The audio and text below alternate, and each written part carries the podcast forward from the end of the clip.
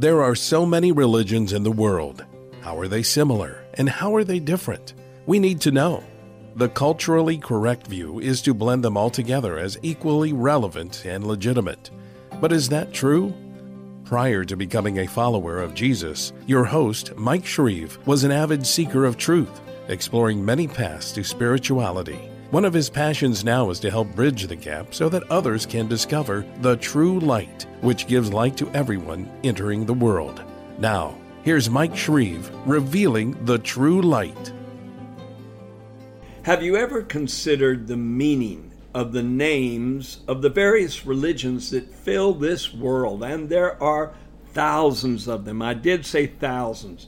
One estimate I saw said that there were over 4,000 different worldviews, religious worldviews, on this planet among the global populace. So we need to learn these various religious systems so that we can communicate with each other much better. Now, the meaning of the name of a religion is essential information because it usually identifies the founder of that religion or it identifies an extremely important concept within that religion that all the adherents embrace. And sometimes it's a reference to both of those things. And the first religion we're going to focus on is actually one that uh, brings forth both of those uh, revelations, not only the founder, but a concept that is the foundation of the religion itself. Buddhism is where we're going first. I believe you're going to be very blessed and receive many insights by this episode of revealing the true light. So, what about Buddhism? Of course, it's a reference to the founder, Buddha. But the name Buddha has a very insightful meaning. See, the Buddha was not always known as the Buddha. Originally, his name was Siddhartha, Siddhartha Gautama, and he was the son of an Indian Raja. And that kind of labeled him as a prince. He was of a royal or well to do family in his particular region, and because of that, was protected within the family compound. But then at a certain point in his life, he ventured out into the world and saw what has been termed the four sights. He saw an old man, a sick man, he saw a corpse, and an ascetic. An ascetic is someone who practices extreme self denial in order to somehow encounter or experience ultimate reality. And he was jarred from a self serving mentality. He was 29 years old. And he went out into the wilderness to begin meditating in order to find the meaning of life and answers about what this world and existence is all about. Six years later, he claimed to have an enlightening experience as he meditated under the Bodhi tree. Supposedly, he achieved a place referred to as nirvana. Strangely, the word nirvana means blowing out, like the blowing out of a candle. And it references to the extinction of a self centered, egotistical kind of mindset. And instead, you view things from a much greater perspective. And yet, it means blowing out because it it's like the extinction of the human personality. You no longer identify as that human being with all of its limitations, but you see yourself on a much higher level. And that's when he became the Buddha, supposedly, because the word Buddha means enlightened one. So now you know what Buddhism means. Those who embrace Buddhism are on a journey their desire, their longing is to achieve this place called nirvana. Well, actually, I shouldn't call it desire because one of the tenets of Buddhism is to cancel out desire in your life. It's like a desireless desire to get free from the confines of the human mind and the limitations of the human frame and to achieve this higher state, enlightenment.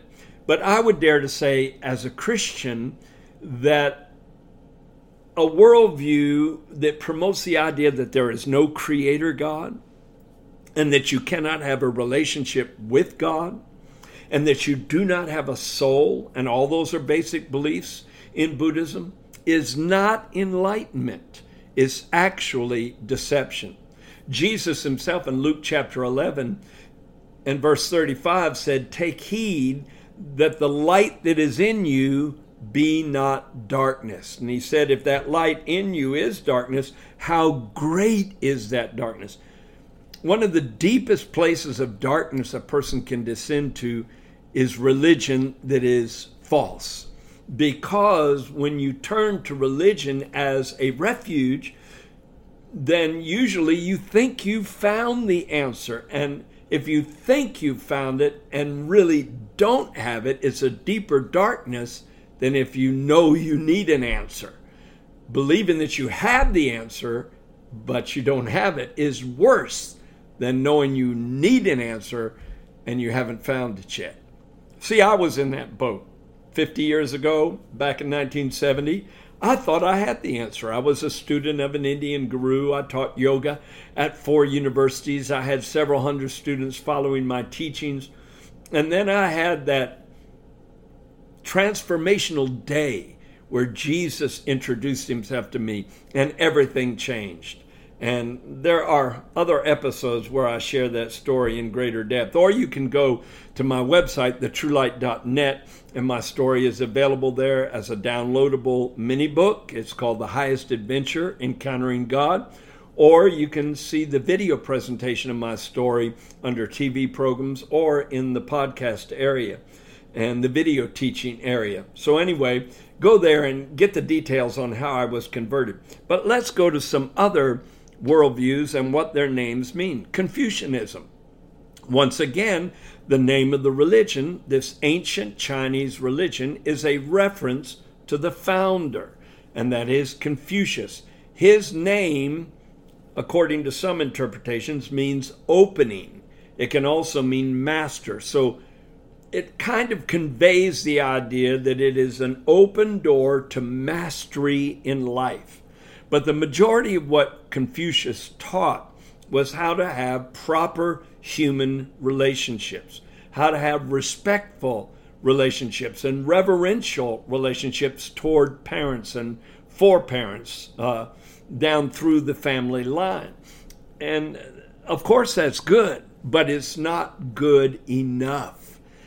Confucianism may have some valuable tenets about shaping your character, but it doesn't give you the path to eternal life.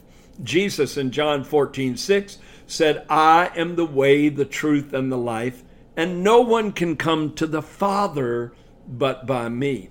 Maybe you can find some decent concepts in different religions about how to live a more moral or a more fulfilling life. But this life one day will be over. And when you make the transition from this life to the next life, you need more than healthy family relationships. You need a relationship with the true and the living God. Let's go to the next one Islam. The word Islam means submission. And of course, for a Muslim, that means submission to Allah, to His will, as revealed in the Quran. And in the Quran, you find something called the five pillars of Islam that are absolutely necessary to perform or to participate in in your life if you're a Muslim if you're going to achieve paradise, if you're going to be received into the afterlife in an acceptable way. And so submission to a Muslim means much different, something much different than submission to a Christian believer. Of course, we have to submit, the Bible says, Submit yourself therefore to God, resist the devil, and he will flee from you. And there are other scriptures that talk about submission to the authority of the Lord Jesus Christ. But you cannot be submitted to the Lord Jesus Christ and submitted to Islam simultaneously because they are two incompatible worldviews. One of the greatest sins you can commit in Islam is called shirk, which is attributing divinity to anything or anyone other than Allah. And so a Christian is totally uh, an abomination in the sight of a Muslim because we attribute divinity to Jesus. We say that he was God manifested in the flesh. Shirk, utterly unacceptable, blasphemous in the sight of a truly passionate Muslim. And so the two worldviews are not compatible. Now, what are the five pillars of Islam? I'd like to share them with you out of my book, In Search of the True Light. I'm reading now. Uh, yes, right here. The five pillars of Islam are the Shahada, which is the daily profession of faith. This says there is no God but Allah and Muhammad is his prophet. Well, right from the beginning, a Christian would have to pull back, recoil away from that because Allah is absolutely, utterly one. And as I mentioned, to attribute divinity to any other but Allah is the worst of sins. And that's so much different than the biblical concept of the Godhead, which is Father and Son and Holy Spirit. And these three are one God. So to say there is no God but Allah would be absolutely sinful coming out of the mouth of a Christian believer. There's no compatibility. Number two is salat, which is prayer that must be made toward Mecca five times a day. Number three is Ramadan, which is the month of fasting. Number four is zakat, which is 2.5% donated to charity out of your income. Now, don't get the idea that because you're a Christian and give 10%, you should become a Muslim, so you only have to give 2.5% and I say that tongue in cheek. And then number five is Hajj, which is pilgrimage to Mecca at least once in your life. And there are some who are exempt from that if they're unable to go, but those are the five things you must submit to if you're a Muslim and you're going to achieve paradise.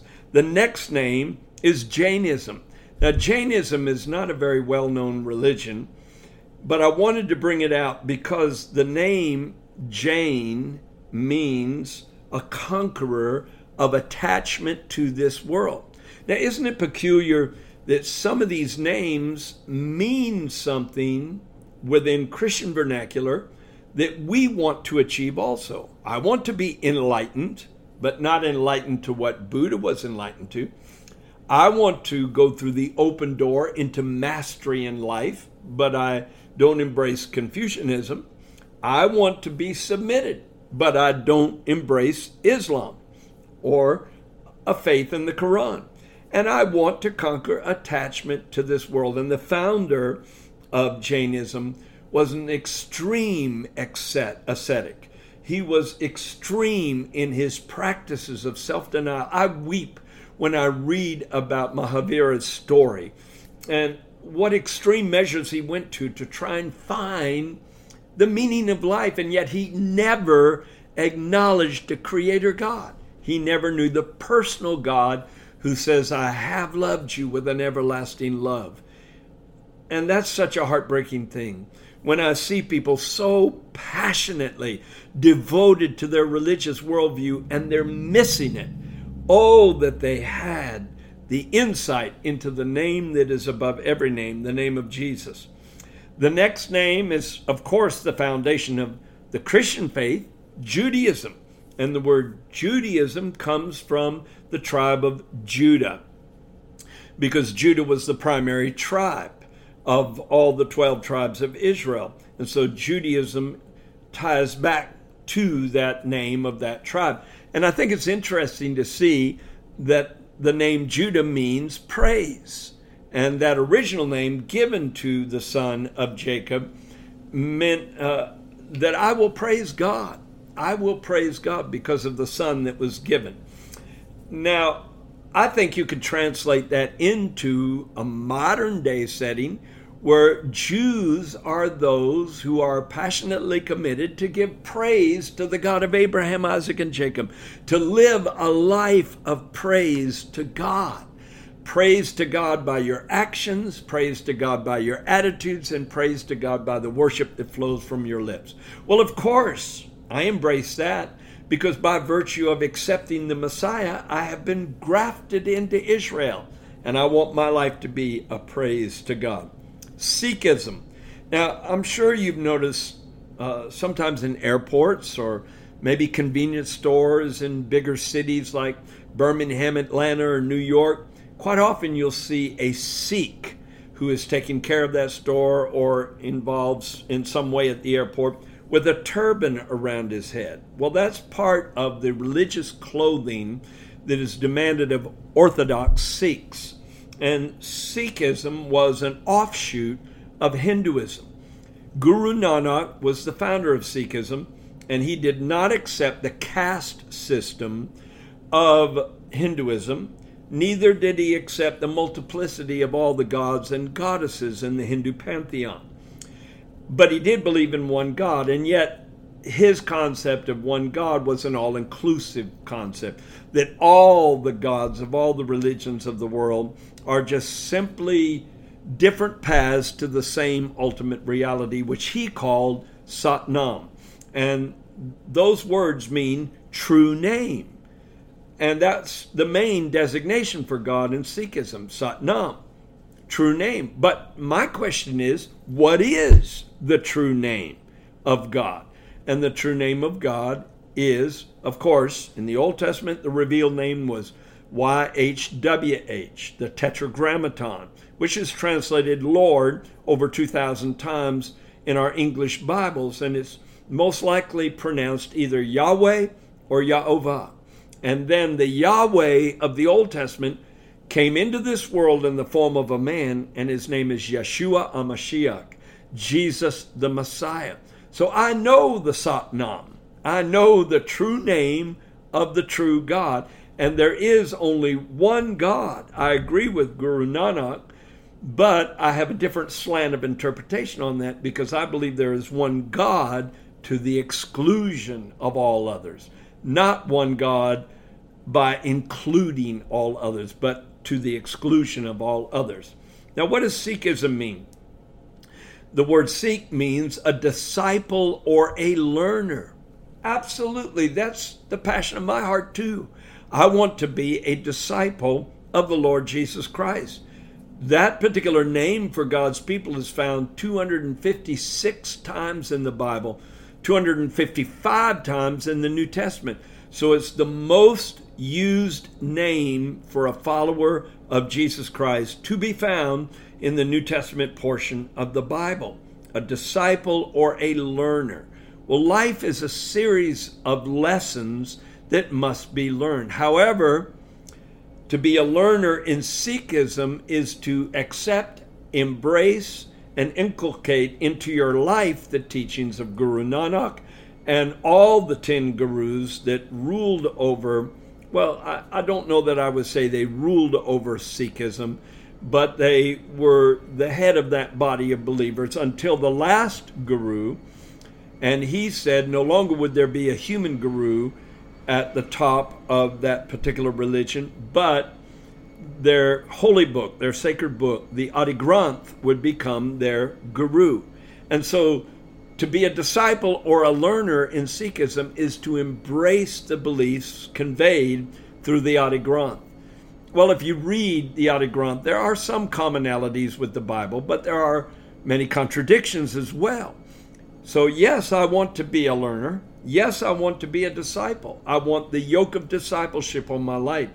But I don't turn to the Adi Granth for my source of revelation. I turn to the Bible for my source of revelation. And there you find the plan of salvation that includes Jesus dying on a cross for the sins of humanity. You will not find that in the Adi Granth.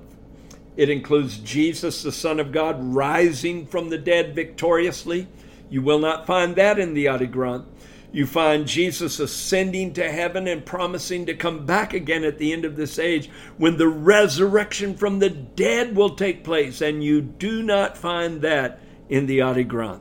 So if you want to be a learner or a disciple, pick up the Bible and you'll find out what God really has to communicate. The next religion is Taoism, the ancient Ch- Chinese religion of Taoism. The word Tao, and it's usually spelled T A O I S M, but it's pronounced like it's a D, D A O I S M. It's spelled both ways. It means the way. And it implies that if you follow the precepts of Taoism, that you will discover the way to a balanced life. And one of the primary concerns of a Taoist is balancing the dualities of life. That's what their emblem, their symbol represents the yin yang symbol, where you have a dark teardrop and a white teardrop fused together in a circle, and then a little white dot in the dark teardrop and a little dark drop in the white teardrop. And they're both in one circle, which represents the wholeness of darkness and light merged together, death and life blended together. All the negativities and all the positivity, uh, positivities of life blended together. See, Taoism is all about the yin and the yang. And and that includes a lot more than I want to go into on this episode, but you can go back to one of my previous episodes where I teach on the yin yang symbol. I'll, I'll put it in the notes on cpnshows.com. But see, life is full of dualities. You're going to face them from the time you come into this world. Uh, it starts with male and female, heaven and earth, nighttime and daytime, sorrow and joy, confusion and soundness of mind, despair and hope. All of these are opposite extremes. And to a Taoist, it's very necessary to somehow blend them all together. But where I depart from Taoism very strongly is they believe that the yin yang symbol that represents their religion is also a revelation of ultimate reality because the concept is whatever brought this world into existence with all of its dualities must have a dual nature itself. And so in Taoism, ultimate reality is both darkness and light, both evil and good. Because that force, and it's an impersonal force, not a personal God, and that force manifests itself in this world in both wicked things and righteous things. That's unacceptable to me. And the only way that you can exit from that concept is to believe that there is a personal God who exists outside of this universe. And he interacts with those that come to him on his terms, but he's got a pure nature. His nature is not both darkness and light, both evil and good. And so I do not accept that Taoism is the way because it veers sharply off the highway to truth.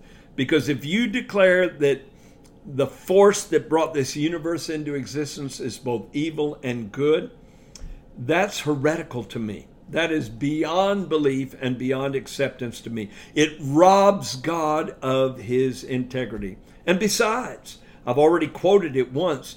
Jesus said, I am the way. And in the early church, the disciples in the very beginning were called followers of the way. And the way involved embracing the truth that Jesus, the Son of God, can come and live and dwell in your heart. Ephesians 3:17 says Christ will dwell in your heart by faith. And that's the way to be reunited with this personal God and to have eternal life. Let's go to the next one. It's not really a religion, but it's becoming a very dominant religious practice in the world. And it's yoga. And the word yoga means yoke. And the implication is being yoked with Brahman, which is ultimate reality in Hinduism. And of course, Brahman is once again an impersonal life force that is the absolute reality in Hinduism. But see, I don't want to be yoked with an impersonal cosmic level of consciousness. If I'm going to accept any yoke in life, I'm going to accept the one Jesus offered. Jesus said, Take my yoke upon you and learn of me, for I am meek and lowly of heart. He said, My yoke is easy. Well, the yoke of yoga is not easy. I did it month after month for years we had such a disciplined life from 3.30 in the morning till 5.30 at night We were in some kind of yogic discipline, chanting for hours at a time, meditating for hours at a time, reading various scriptures like the Bhagavad Gita or the Vedas for hours at a time, trying, striving, struggling to achieve God consciousness. The guru I studied under said it may take two or three lifetimes before we could escape the cycle of rebirth by achieving perfection. Jesus said, My yoke is easy. If you just submit to the lordship of Jesus, you immediately become an heir of eternal life. You receive the gift of eternal life. You don't achieve perfection. You receive the righteousness of God imparted to you. And then you receive the power to live a righteous life as an act of worship to Him. It's a much different approach. And you don't achieve God consciousness by assuming certain physical positions or chanting repetitious mantras. Jesus said not to do that. He said, use not vain repetitions like the heathen do. And so that's the yoke I'm going to receive. And you achieve union with God. Or let me word it differently you don't achieve it, you receive union with God as a gift when Jesus comes into your life. Next, let me talk about a few more rarely mentioned religions, or they're not very well known. One is Eckankar. Now, Eckankar is a New Age group.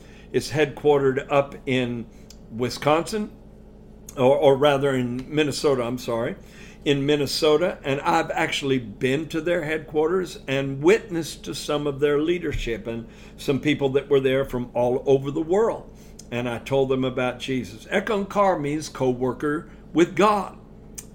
Wow, I want to be a co worker with God. Well, their way to do it is something called soul travel, where they uh, have different occultic secret, mystical things to do in order to experience astral projection, to go out of your body and into the astral plane. That's not the solution for the human problem, going out of your body. The solution for the human problem is God coming into your body. And then, yes, I agree with the meaning of that name. I don't agree with the worldview, but I agree with the meaning of the name that you become a co worker with God when you receive Jesus into your life and you become actively involved in promoting his cause and his message in the world. So what about Baha'i, which is a, an extremely large religion? Baha'i is named after Baha'u'llah, the founder, which means the glory of God.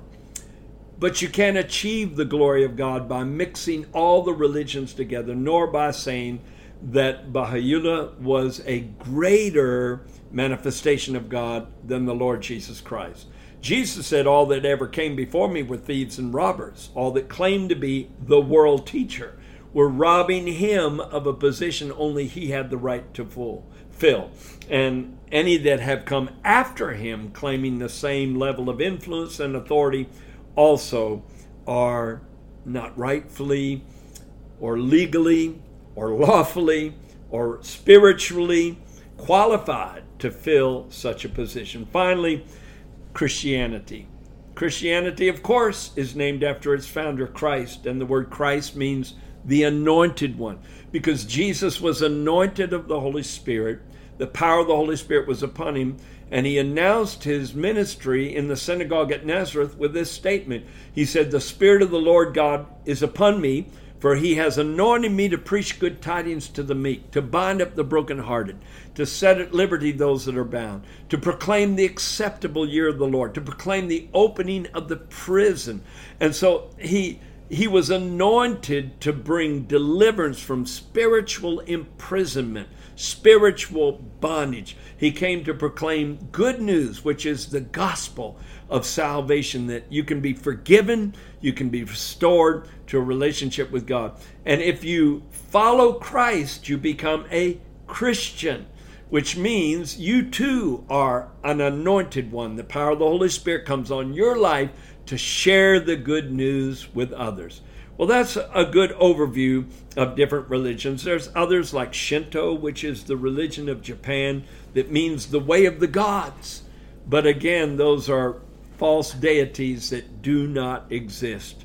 And the first commandment says, You shall have no other gods before me. And Shinto is full of different deities that are worshiped in that religion. So let's choose the one true and living God and let's give our hearts and lives to Him. And then we can title ourselves with the name that indicates the one we're connected to eternally.